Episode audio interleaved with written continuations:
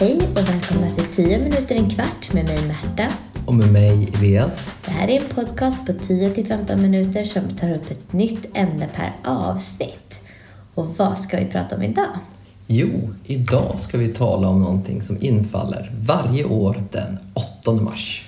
Och, och det vet jag faktiskt vad det är. Det är nämligen den internationella kvinnodagen. Correctimundo! Visst är det den internationella kvinnodagen som vi ska prata om idag. Och faktum är att den internationella kvinnodagen den instiftades redan 1910. Och det var inte igår. Nej, det var det verkligen inte. Så den här dagen den har hängt med ett tag. Och det var faktiskt den tyska kvinnan och tillika kommunisten Clara Zetkin eh, som var först att förespråka den här dagen. För hon ville att man varje år i varje land på samma dag skulle fira en kvinnodag. Och det skulle vara en kvinnodag som gick under parollen Rösträtt för kvinnor skall ena vår styrka i kampen för socialism. Oj, ord och inga visor, minst sagt. Och verkligen politiskt. Hon verkar vara en person som visste vad hon ville, den här Klara. Ja, det var hon alla gånger. Och vi kanske får tillfälle att återkomma och prata mer om henne en annan gång. Eh, för Klara har en väldigt spännande historia faktiskt. Men började vi alla fira den internationella kvinnodagen efter hennes förslag, alltså den 8 mars? Nja, det gjorde vi väl inte riktigt. Det tog ett litet tag innan vi alla började fira på samma dag. Eh, länge var det faktiskt så att olika länder firade på olika dagar. Samordningen var, den var inte helt hundra nämligen. Nej, men så kan det, det kan ju vara ganska svårt med att samordna saker faktiskt. Men hur gick det till då när vi till slut lyckades få till att alla firade på samma dag?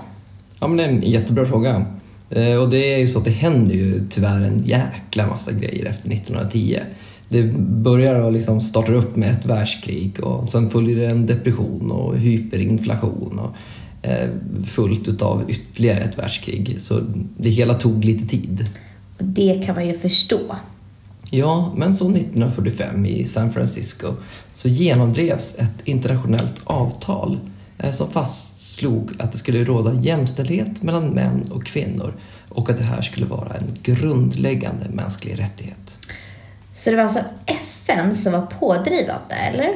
Ja, exakt. Och för den som är lite intresserad av FN så kan man ju faktiskt lyssna på den podd som vi har gjort om FN eller FN-dagen. Exakt.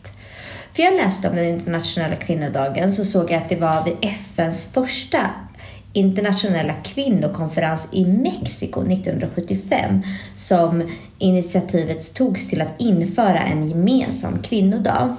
Och 1977 antog FN en resolution som rekommenderar ett allmänt firande av en internationell kvinnodag.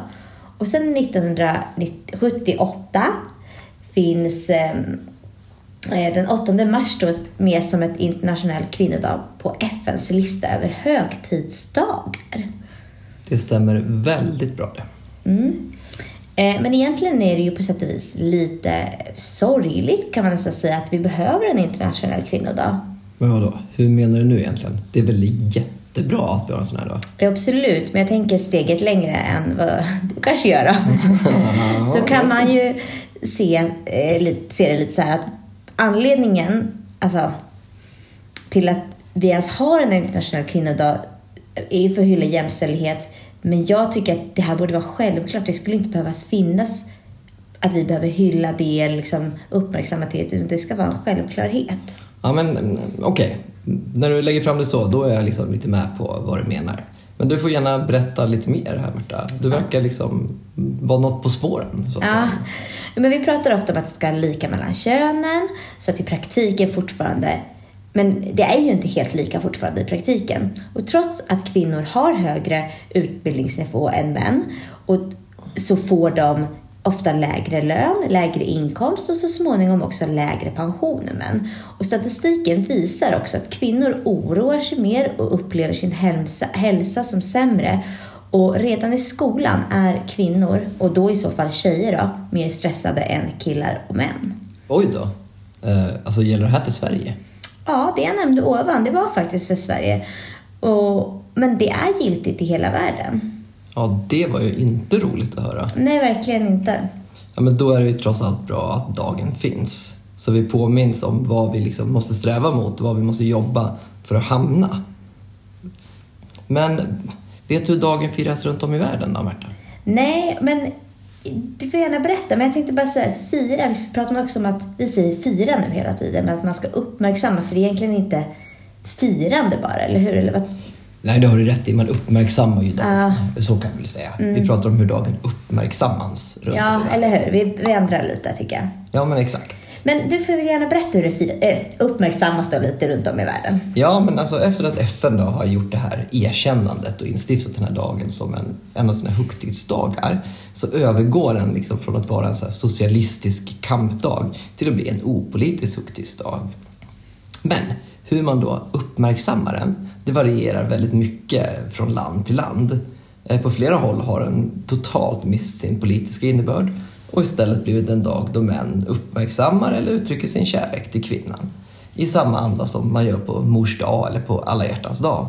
Men i andra länder har dagen fortfarande kvar sin politiska prägel och då fokuserar man väldigt mycket på kvinnors kamp för lika rättigheter och eh, på sin liksom eh, Eh, mot ojämställdhet som råder i samhället. Ja, och här sa ju det, det lite som jag var inne på här, att, eh, att det blir fel liksom, om man ska uppmärksamma dagen som alla hjärtans dag eller mors dag och ge blommor, utan det handlar faktiskt om en politisk ståndpunkt att, att det ska vara jämlikhet mellan könen och inte att man ska eh, hylla, hylla sin kära tjej eller kvinna, utan det får man göra på några andra dagar. Det här handlar om något annat. Men jag tänker att vi ska ta tillfället i akt att köra ett kvinnomedley med några av Sveriges alla otroliga kvinnor. Är du beredd? Ja, Då kör vi. Jag börjar först ut med Selma Lagerlöf. Selma Ottilia Lovisa Lagerlöf föddes den 20 november 1858 på Mårbacka i Värmland. Hon föddes i en familj med sex syskon där Selma var barn nummer fem. Och under hennes barndom och hela hennes liv var hon halt. Och den här orsaken till att hon var halt gav henne, den här hältan gav henne smärta och i perioder så illa att hon faktiskt knappt kunde gå. Eh, och i andra perioder var det bättre. Och anledningen till att hon var halt var för att hon föddes med en höftskada som orsakades av att ledkulan i höften saknade ett ordentligt fäste. Och idag kan man upptäcka det här, eller man upptäcker det och så opererar man det här, men det gjorde man alltså inte på Selma. Och till följden av det här var ju att hon var ett ganska stillsamt barn. Eh, hösten 1882 så börjar Selma på lärar, lärar, lärarinneseminariet, som det hette i Stockholm, typ lärarutbildningen. Och där har vi, det här ville inte hennes pappa. Eh, det här var i gamla tiden. Kvinnor skulle vara gifta och bli försörjda, men Selma tog ju då att hon skulle bli lärarinna och försörja sig själv. Eh, och under den här tiden hon studerade så sålde hennes familj Mårbacka där hon växte upp. Och det här sörjde hon oerhört. Hon hoppades innerligt att hon skulle kunna köpa tillbaka Mår, Mårbacka. Selma arbetade som lärarinna i tio år i Landskrona och under den här tiden debuterade hon som författare med boken, kan du gissa vilken bok? Nej det kan jag inte. Kanske, jag kan ju bara Nils eh, Holgerssons underbara resa. Nej, men en bra gissning. Gösta Berlings saga. Eh, och det här efter att ha vunnit en pristävling i tidningen Idun. Och Selma gjorde genom sitt liv eh, många resor runt om i Europa tillsammans med Sofie Elkan.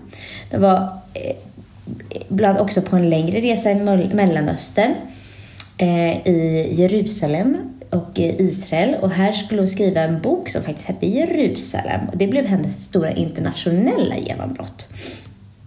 Hennes mest kända bok, som du redan har nämnt, Nils Holgerssons underbara resa genom Sverige, eh, skrev hon och fick Nobelpriset för 1909. 1914 blev Selma som första kvinnan invald i Svenska Akademin. Annat som Selma Eh, är att hon deltog i kampen för kvinnlig rösträtt.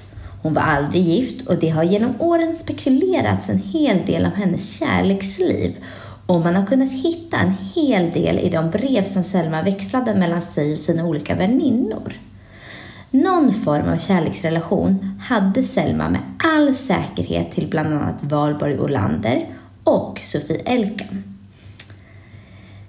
Men hon hade, fanns fler kvinnor och flera brev och flera relationer.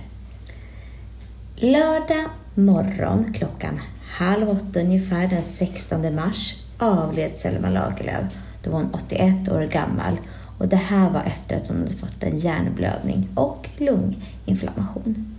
Hon begravdes i östra Ämtervik på påskaftonen men jag ska också säga hon lyckades köpa tillbaka sitt Mårbacka under tiden hon försörjde sig som författare. Ja, och jag ska berätta lite om Robin Miriam Karlsson. Eller kanske mer känd under sitt artistnamn Robin. Hon föddes den 12 juni 1979 i Stockholm och är en svensk popsångerska och låtskrivare. Robin gick i skolan på Eriksdalsskolan på Södermalm i Stockholm. Hon föddes in i en riktig showbusinessfamilj, eh, eller teaterfamilj skulle man kunna säga, där mamman var skådespelerska och pappan var regissör. Vid 12 års ålder sjöng Robin in en svensk översättning av Lilla Sportspegelns tidigare signaturmelodi You can always be number one. Det gick någonting så här. Du kan alltid bli nummer ett. Vinna, sätt igång. Det var en stor del utav min barndom. År 1990 gjorde hon sitt första tv-framträdande i programmet Söndagsöppet och då vill jag bara passa på att säga någonting snabbt till alla er barn och unga som lyssnar på det här. På den här tiden, alltså 1990, då var TV något helt annat än vad det är idag. Söndagsöppet gick på söndagskvällen mellan klockan sju och klockan åtta. Eh, ungefär, tror jag. Eh, och det här var något som liksom typ alla kollade på. Eh, det fanns ju inga andra alternativ som exempelvis Netflix, HBO eller olika kanaler. Det var liksom söndagsöppet som gällde. År 95 Alltså 1995 släppte Robin debutsingeln You've got that something. Senare samma år kom den stora genombrottssingeln med Do you really want me? Så kom den, och det på, alltså på Show Me Respect-albumet. Eh, och då släppte man sedan hela debutalbumet Robin is here i Sverige. För detta så nominerades hon till tre Grammisar, men hon vann faktiskt ingen. Under 1987 så var det som dags för Robin att lanseras i USA eh, och där släppte hon flera, flera singlar. Eh, 2004 startade Robin sitt egna skivbolag, Konnichiwa Records. Och fram till idag så har hon vunnit massvis av priser. Allt från flera Grammisar, flera Rockbjörnar, Stockholms stads hederspris som har blivit utsedd till Årets svensk. Petri Guld har hon vunnit flera gånger, med mera, med mera. Och hon är still going strong, som man brukar säga. Och så tänkte jag passa på att nu byta kvinna och gå över till Sara Danius. Eh, och då är vi ändå lite på samma tema som det som Märta berättade om med Selma Lagerlöf. Selma Lagerlöf var ju den första kvinnan in i Svenska Akademin. Eh, och nu tar vi då upp Sara Danius som är en annan kvinnlig akademiledamot. Hon hade dessutom samma stol som Selma, nämligen stol nummer sju. Och det säger man för det finns, de sitter runt ett bord och då sitter de på olika stolar. Eh, och man sitter på den här stolen tills man, tills man dör egentligen. Och först då blir den ledig och därför ser man att de har suttit på samma stol.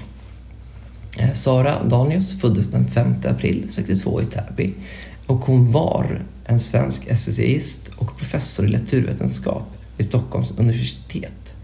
Eh, du kanske uppmärksammade att jag nu sa var och det beror på att hon inte längre lever. Hon dog nämligen den 12 oktober 2019 i cancer. Mm -hmm. Sara Danius var en väldigt framgångsrik författare och professor på universitetet, väldigt akademiskt duktig. Men det hon verkligen liksom slog igenom i den breda allmänheten, det var under den här skandalen i Svenska Akademin som briserade här under 2018, 2019, nej 2017 skulle jag tro. Eh, där det var stora anklagelser om sexuella trakasserier och att man hade läckt vinnarna utav Nobelpriset i litteratur. Eh, och under den här tiden så var Sara Danius ständig sekreterare i Svenska Akademin. Eh, så det föll på hennes bord att hantera alla de här sakerna. Och det gjorde hon väldigt publikt, det vill säga att hon gick ut i media och hanterade det på många sätt. Hon gjorde det väldigt kraftfullt, så hon fick väldigt många beundrare. Men hon fick väldigt många fiender också.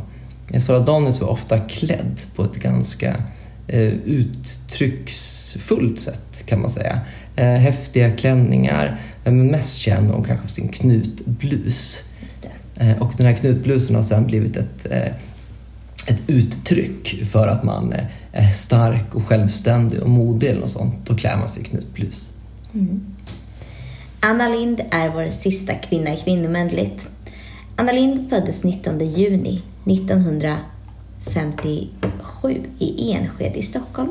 Hon var en politiker i Socialdemokraterna. Och här hade hon först rollen som miljöminister och senare utrikesminister. Och på den här tiden var det Göran Persson som var partiledare. Och Anna Lind, hon var den som var mest favorittippad att ta över efter honom vid ett eh, partiledarskifte. Men den 10 september 2003 hände det fruktansvärda. Det är nämligen så att hon knivhuggs av Michailo Michailovic på varuhuset NK i Stockholm och hon avlider sedan den 11 september på Karolinska sjukhuset. Det här var vårt korta kvinnomedley eh, här på internationella kvinnodagen men vi vill upp, uppmärksamma er på att även lyssna på våra andra avsnitt om kända kvinnor. Vilka har vi Elias? Vi har Astrid Lindgren, Greta Thunberg, J.K. Rowling, Karin Boye, drottning Kristina, Anne Frank. ja och faktiskt även Lucia. Ja, så in och moffa i allmänbildning om kvinnor idag med andra ord. Ja, exakt. In och moffa med er. Och vi som har gjort den här podden heter Elias och Märta och det är en podd som vi gjorde i samarbete med vikarielärare. Till den här podden finns det arbetsmaterial som ni kan arbeta med innan, under och efter ni lyssnar. Det här arbetsmaterialet finns i vår kunskapsbank på vår hemsida som är www.vikarielärare.se och lösenordet till kunskapsbanken är vikarielärare. Ni kan också hitta den här podcasten på våra sociala medier. Den finns på Facebook, där finns vi som vikarielärare. Gå in och gilla oss. Och den finns på Instagram som vikarielärare. Gå in och följ oss där. På Facebook har vi också gruppen Lärarnas kunskapsbank. Där jag rekommenderar alla att bli medlemmar. Diskussionerna går heta. Tack för oss. Tack, hej. Hej!